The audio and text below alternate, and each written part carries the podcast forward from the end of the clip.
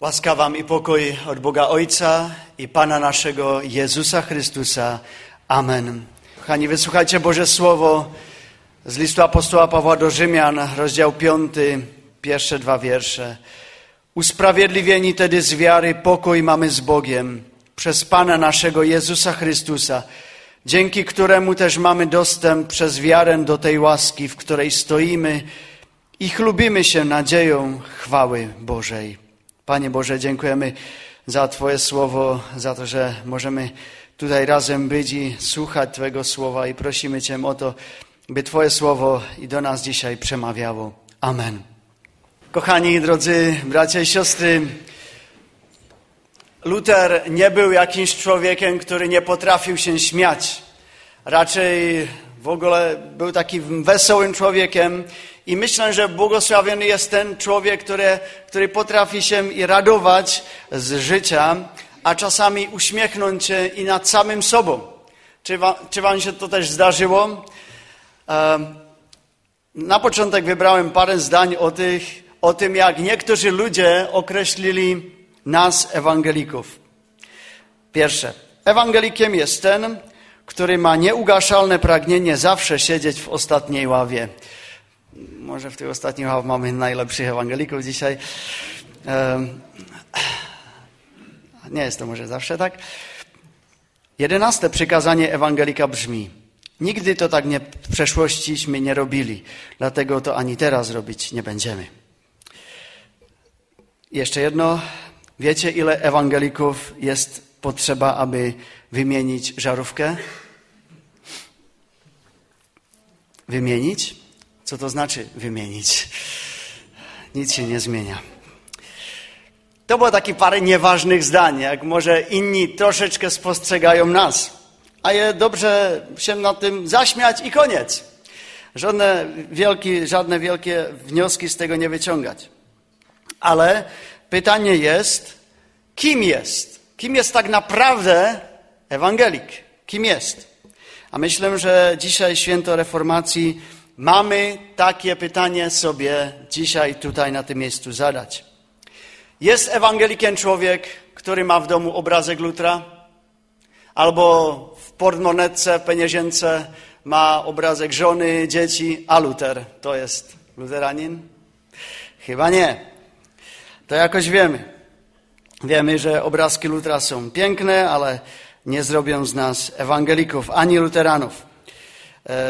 Jest więc ewangelikiem ten, kto tutaj jest dzisiaj w naszym kościele?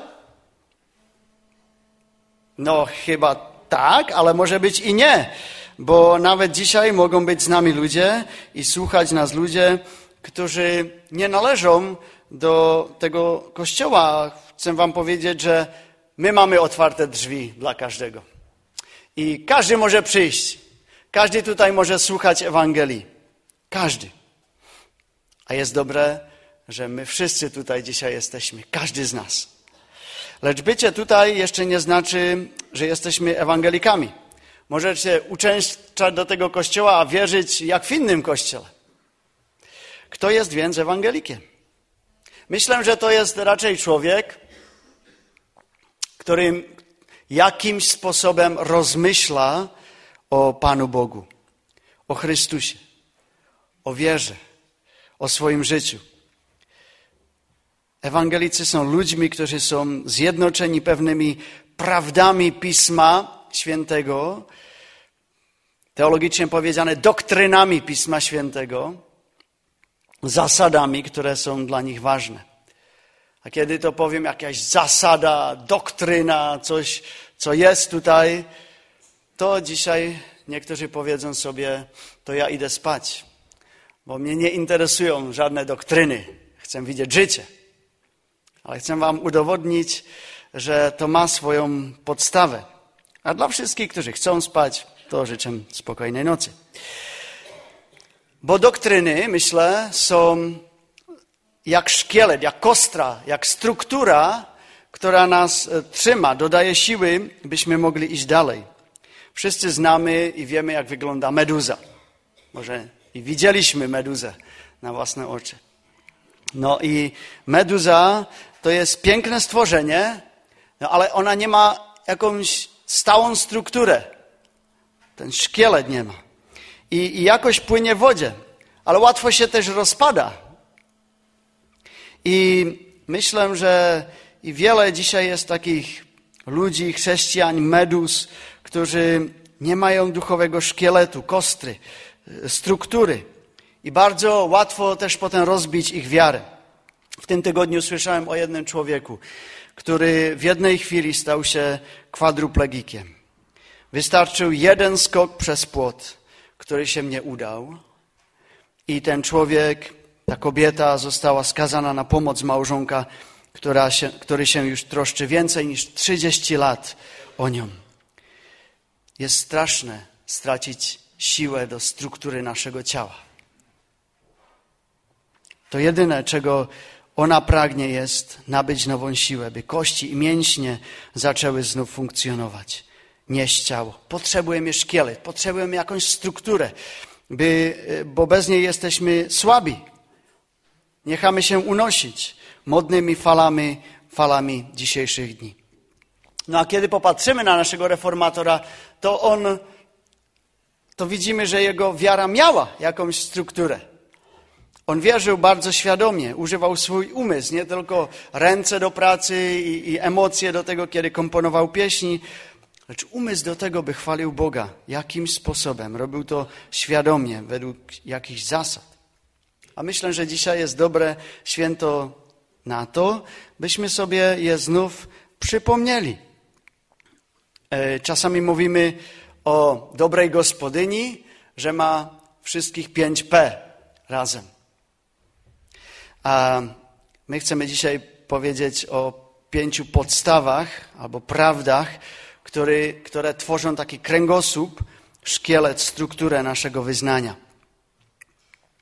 Pierwsza prawda, podstawa jest, jest Biblia, jest Boże Słowo. E, jest w nim wiele ukryte. Chcemy się otaczać Biblią, bo w Biblii znajdziemy prawdę o Panu Bogu, o Jezusie, o łasce, o wierze, o naszym życiu znajdujemy prawdę w Biblii. Nasz Kościół i nasz zbór chce być otoczony wokół Biblii, Bożego Słowa. Kiedy każdy wejdzie do Kościoła, tu głównym wejściem, to pierwsze, co mu przyjdzie na oczy jest krzyż i Biblia jest w środku naszego ołtarza. Nie jest tam księga liturgii albo jakieś inne księgi, jest tam Boże Słowo jest tam Biblia. Boże Słowo musi wystarczyć. Kiedy wejdziecie do świątyni Mormonów, to znajdziecie tam może, to może znajdziecie tam księgę Mormonów. Mormonów. Nie byłem tam. Ale wiem, że kiedy wejdziecie do jakiegoś autosalonu, do Szkody na przykład, to w centrum jest nie sekretarka, ale auto, Szkoda. Kiedy wejdziecie do jakiegokolwiek sklepu z modą, to ten sklep może sprzedawać wiele różnych modelów ubrania, lecz na każdym z nich jest napisane jesteśmy to my, Pepko, Kik, Reserved, albo nie wiem co, gdzie chodzicie do ubrania. To jest nasz brand. To chcemy, byście widzieli. U nas kupujcie. Jeżeli coś znaczy być ewangelikiem, na pierwszym miejscu znaczy to, że Biblia jest dla nas autorytetem. Takim dobrym, bardzo pozytywnym autorytetem dla naszego życia, bo pokazuje nam prawdziwie na nasz grzech, a pokazuje nam prawdziwie na Bożą łaskę. W ostatnim czasie w chrześcijaństwie bardzo popularne są proroctwa. Nowoczesne proroctwa. E, proroctwa, które nie zawsze wychodzą z Bożego Słowa. Ludzkie proroctwa. Ale są powiedziane dosyć silno, a odważnie. Ale Boże Słowo jest najlepszym proroctwem.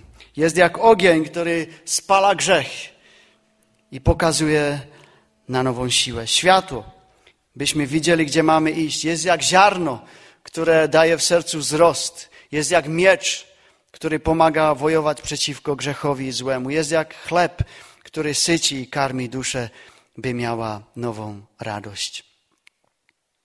Dzisiaj widziałem pewnego człowieka, który przychodził do kościoła z chlebem. I pomyślałem sobie, obyśmy mieli takie pragnienie po Bożym Słowie. Pierwsza rzecz, która robi ewangelika ewangelikiem jest, że kocha Boże Słowo, że wgłębia się w Boże Słowo, że chce i pragnie żyć Bożym Słowem, bo Boże Słowo jest dla niego autorytetem. Co do tego robisz? Dzisiaj jako młody człowiek, jako rodzic, jako starszy. Przed jakimś czasem było tu spotkanie dla seniorów e, z wieczerzą pańską i jedna starsza współsiostra, która odchodziła tu z tego zebrania, powiedziała mi, czytam Biblię już po siedemnasty raz. W dosyć krótkim czasie, po siedemnasty raz. Czytam rano, czytam po południu, czytam wieczorem. Boże Słowo jest to, co trzyma mnie przy życiu. Co zrobiłeś w tym tygodniu, byś lepiej zrozumiał Boże Słowo? Drugie P, podstawa, prawda, jest tylko Chrystus. Wierzymy w trójjedynego Boga. Boga Ojca, Syna i Ducha Świętego, lecz w tej Trójcy podkreślamy osobę Jezusa Chrystusa.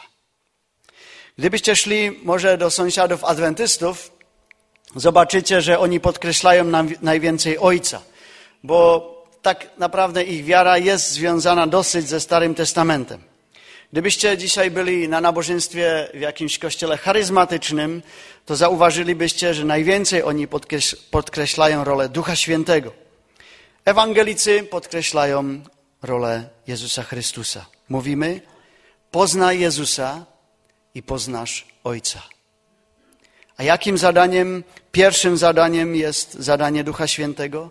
Jest pokazać na Jezusa Chrystusa żywego i zmartwychwstałego. W kościele rzymskokatolickim zobaczycie Chrystusa na krzyżu, tak zwany krucyfiks, bo oni chcą podkreślić ofiarę Jezusa Chrystusa. Ewangelicy, jak my, mają zazwyczaj tylko znak krzyża bez Chrystusa.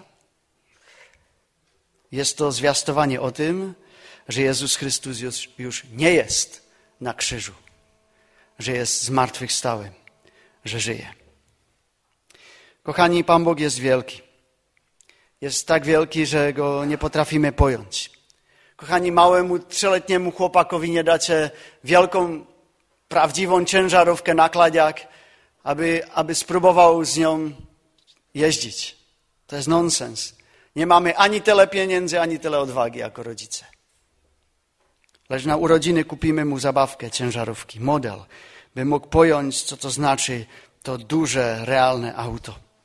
Bóg jest wielki. Jest za, za wielki na to, byśmy go mogli pojąć naszym rozumem. Dlatego Bóg, Bóg skłonił się do nas. I On przyszedł, byśmy mogli cząstkowo pojąć w Jezusie Chrystusie, kim jest Bóg.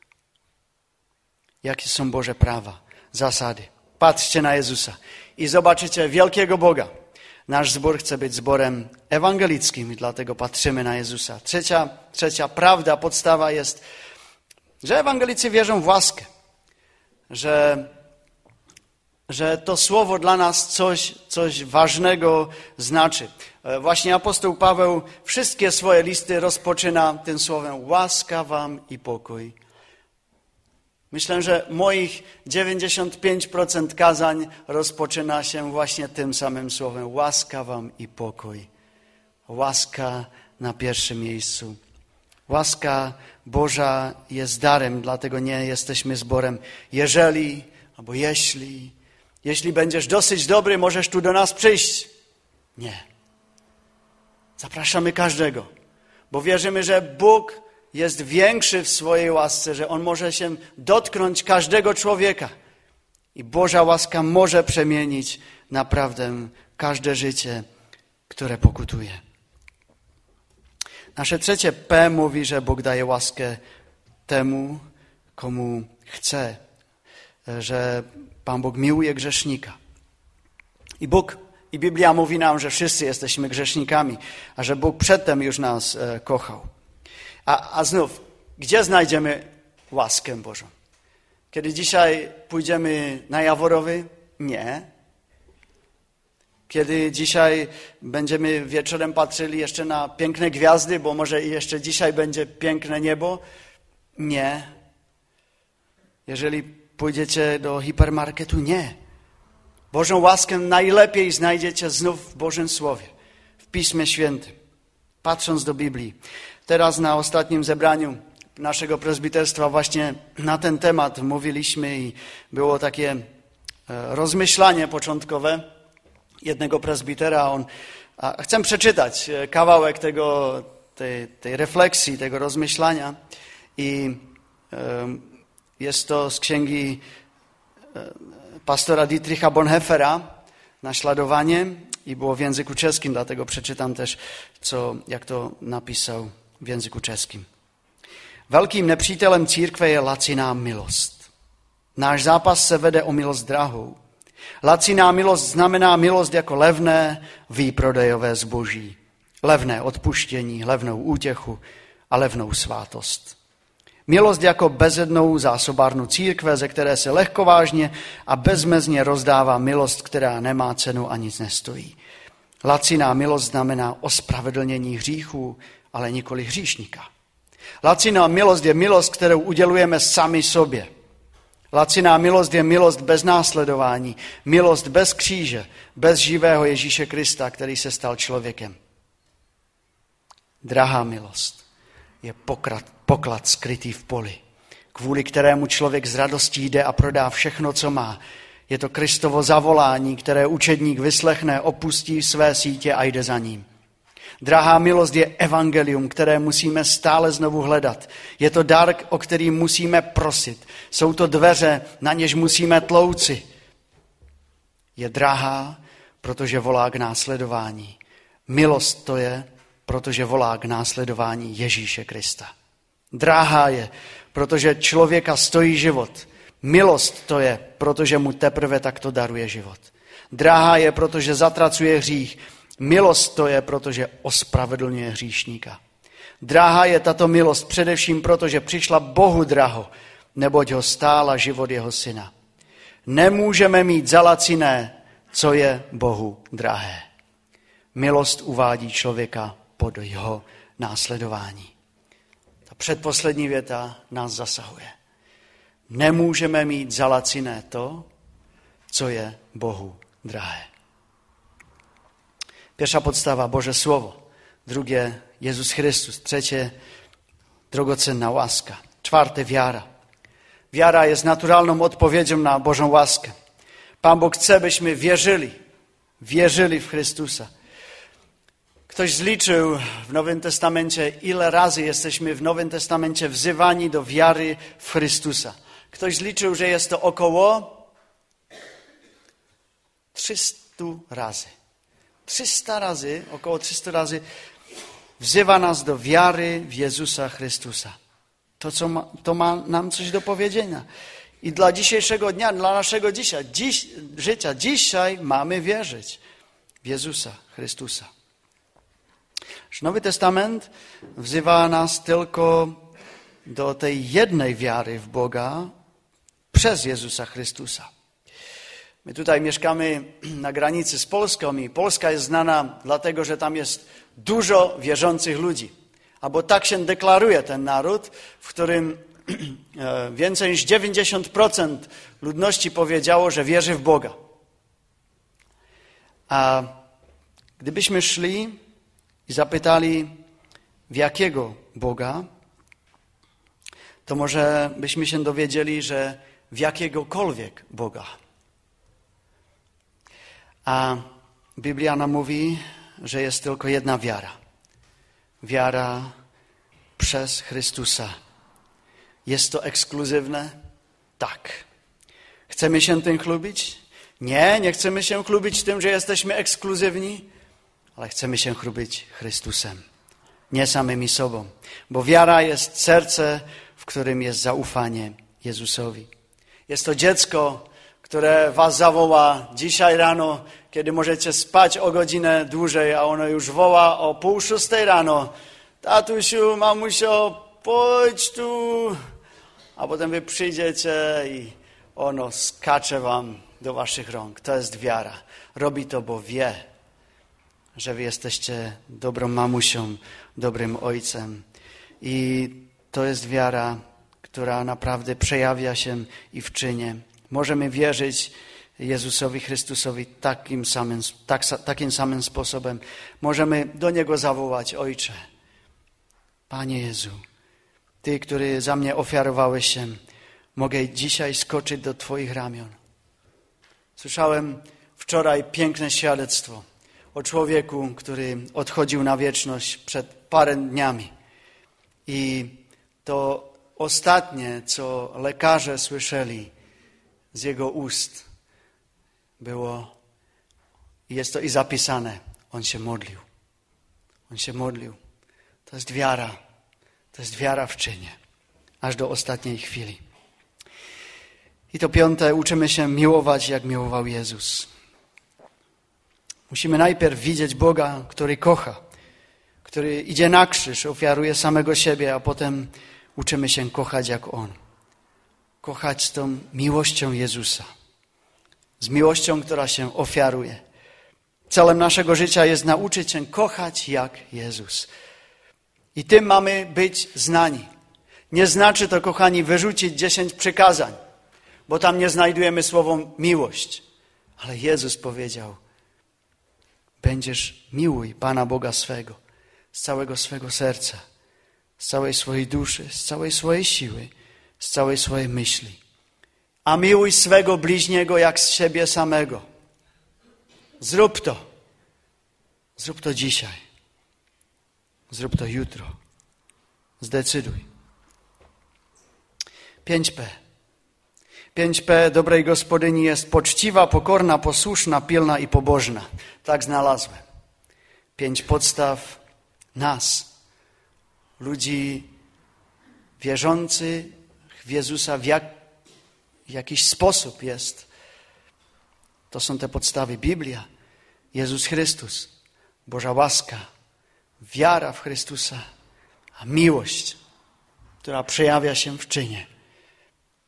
Są te rzeczy podstawą Twego życia duchowego.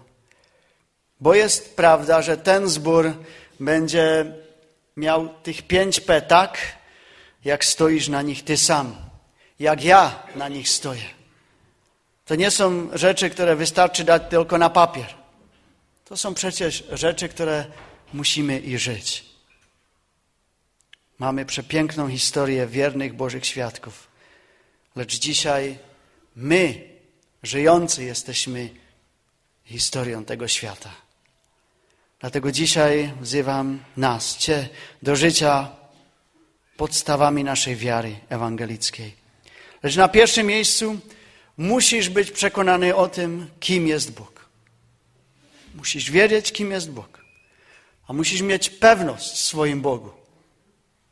Bo inaczej, jeżeli Bóg, nie chcesz w Niego wierzyć, nie chcesz, by, by, by był Twoją podstawą, to nic się nie zmieni. Kochani, ludzie z wątpliwościami e, walczyli zawsze. W filmie Luther jest to bardzo piękne pokazane w scenie, w której Marcin Luther mówi do ludzi po tym, co pewien chłopczyk wziął sobie życie. Jest to tylko minuta i coś. Takie, takie krótkie, takie krótkie widełko, widejko. I myślę, że, że jest dobre, abyśmy na to popatrzyli teraz w tej chwili jako memento na koniec kazania. Usprawiedliwieni tedy z łaski, z wiary, pokój mamy z Bogiem przez Pana naszego Jezusa Chrystusa, dzięki któremu też mamy dostęp przez wiarę do tej łaski, w której stoimy i chlubimy się nadzieją chwały Bożej. Amen. Módlmy się. Panie Boże, nie mamy się czym chlubić, kiedy patrzymy na nasze życie, kiedy patrzę ja na moje życie. Ale kiedy patrzę na Ciebie, to mamy się czym chlubić.